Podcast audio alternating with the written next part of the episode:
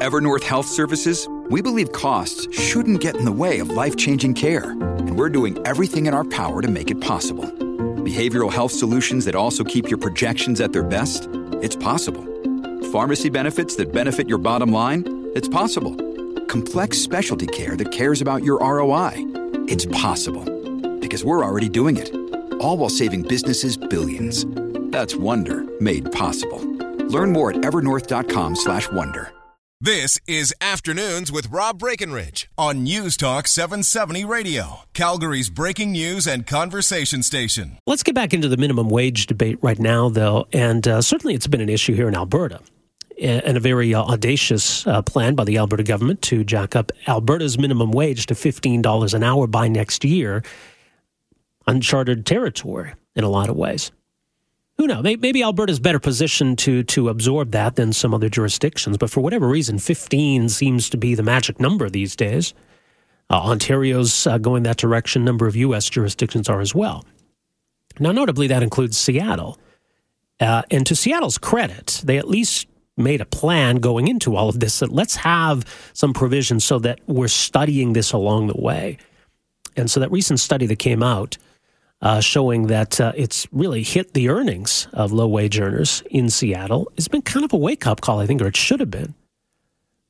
But does this make sense to charge down this path if the, the costs uh, of minimum wage increases or 15 an hour outweigh the benefits? What are we doing? Who are we helping? So, certainly, we should be pointing all of this out and we should have an open and honest discussion about what's entailed in this policy decision. But Maybe not, it seems. Um, new op ed from our next guest notes how it's uh, now considered fear mongering to point out the downside of $15 an hour. Joining us on the line is uh, Charles Lammam. Uh, he is uh, Fraser Institute's Director of Fiscal Studies, fraserinstitute.org. Charles, thanks for joining us here. Welcome to the program. Hi, Rob. Uh, thanks for having me. Uh, so, what, what, do you make of the debate? That you know, I mean, look, the minimum wage debate. We've been having it for for a very long time, but everything mm-hmm. we've seen since that Seattle report and what we heard from Loblaws recently, what do you make mm-hmm. of it? Well, uh, you know, a lot of the research that's been done over the years and the evidence hasn't changed. Uh, certainly not in Canada when, when looking at the minimum wage, researchers consistently find that past minimum wage hikes have reduced employment opportunities for the least skilled workers in the population. Um, oftentimes we're talking about young workers between the ages of 15 to 24. They tend to get hurt by minimum wage uh, hikes because they're not as productive as their older counterparts. So they don't have the job experience, the skills uh, to warrant a higher, a significantly higher uh, wage, and as a result, they're the ones who lose out on employment opportunities. Either their jobs are cut altogether, they lose uh, hours uh, to their more productive uh, colleagues, and so, I mean, the research in Canada finds consistently that this is the this is the reality when we have higher minimum wages. About a 10% increase can reduce employment opportunities for young workers between three and six percent. My sense is that now going to $15 an hour, certainly in Alberta and, and, and Ontario and, and other jurisdictions that are considering it, will suffer the same fate. I mean, Ontario is a bit different um, in, in, in the sense that they're going to increase their minimum wage by 32% and they're doing this over just 18 months. So I think I anticipate the adverse effects on employment to be much larger there because businesses are just not going to have the same kind of time to adjust to this much higher uh, minimum wage rate. Yeah, well, you know, there's there's a lot of Canadian evidence as you point to, and you, your piece uh, notes that, uh, in fact, just uh, just in July, we just had another new study come out looking at Canadian provinces, much the same thing. Rob, there's been 20 studies uh, looking at minimum wage hikes in Canada uh, over the last uh, 30 uh, or so years. There's been 20 in total, and every single one of those studies academic studies comes to the conclusion that higher minimum wages reduce job opportunities for low skilled workers. Um, to say that there isn't any evidence that, that this happens is just being disingenuous. Uh, and, and look, the, the, most recent evidence, there was just a study that came out by University of Waterloo professors where they looked at 100 and 185 instances where provinces raised their minimum wages over a 30-year period, and, and they found that the the higher minimum wages of 10% resulted in up to a 4% reduction in employment opportunities for teenage workers. So again, more evidence, uh, much of the same as the others, uh, other studies that we've seen from from academics over the years. And I think it's time for us to start recognizing this reality and judging the policy, the minimum wage policy, based on the evidence, not on the intention. I think most people, including myself, want to figure out ways that we can help the working poor. The issue, though, is that we don't want to rely on our, on our intentions uh, for, for driving our policy recommendations. We want to base our recommendations on the evidence, and clearly the evidence shows that the minimum wage is, re- is really not the right tool uh, to help the working poor. Right, and that, that's an interesting point because you know, if we're, we're, just if we have a minimum wage just as some sort of arbiter of what we consider a fair wage to be paid for anybody who does a job that is just that's what it's there for. That's one thing. But if we're, we're doing it because we believe it's an effective anti-poverty tool yeah. well that's a whole other question. So yeah. what does the evidence tell us? I think the evidence tells us it's a pretty lousy way of fighting poverty. It's, it's, it's lousy for so many reasons but first understand this and i think this might be uh, a bit surprising to, to the listeners. Nine of every ten minimum wage earners in all of canada are living in low income, are living in a household that is considered to be low income, a proxy for, for poverty. So, not, sorry, sorry, nine of ten are not considered uh, to be living in low income. So the, the fact that we have this, what I think is, is a very counterintuitive finding, warrants a little bit of discussion. Why is it that most minimum wage earners are not part of low income households? The, reality is about 60% of all minimum wage earners in Canada are young people between the ages of 15 to 24. They're not living on their own. They're not the primary uh, bread earner in their family.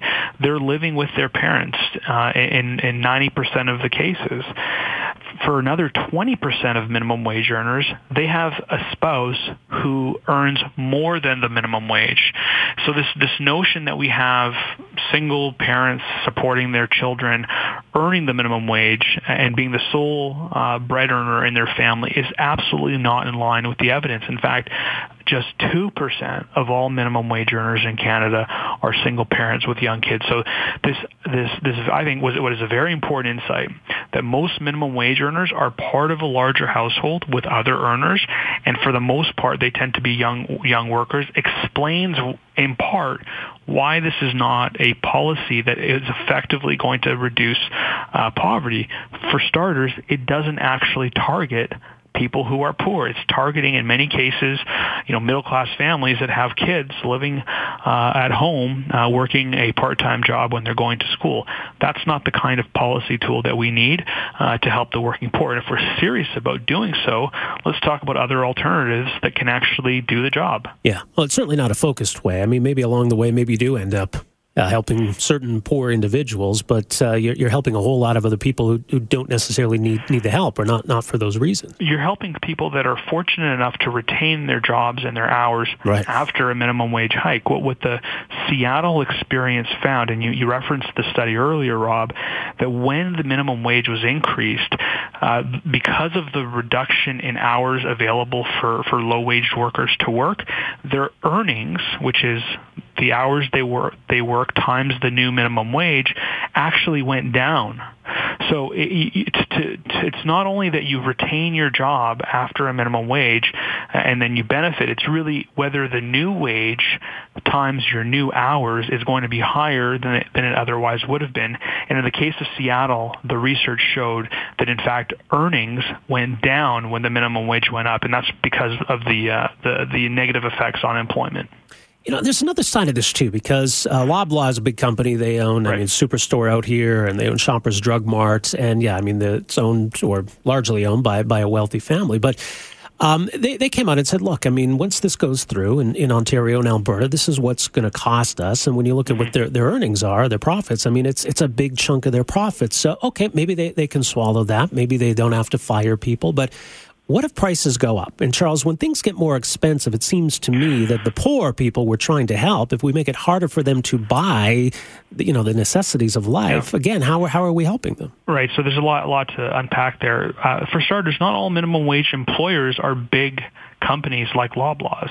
Uh, we have to understand that in many cases we're talking about small businesses, small businesses that are working on very thin margins. And when you talk about, uh, in the case of Ontario, raising the minimum wage by 32% in 18 months, that's a pretty big cost uh, to to be able to deal with. Uh, and so I think it's for the particularly for those small businesses that that have uh, will have some some major challenges in adjusting uh, to a $15 minimum wage. And of course, even with large companies, they're going to have uh, challenges, if particularly if they're operating in an industry that's very competitive. They can't simply uh, absorb the higher uh, labor costs.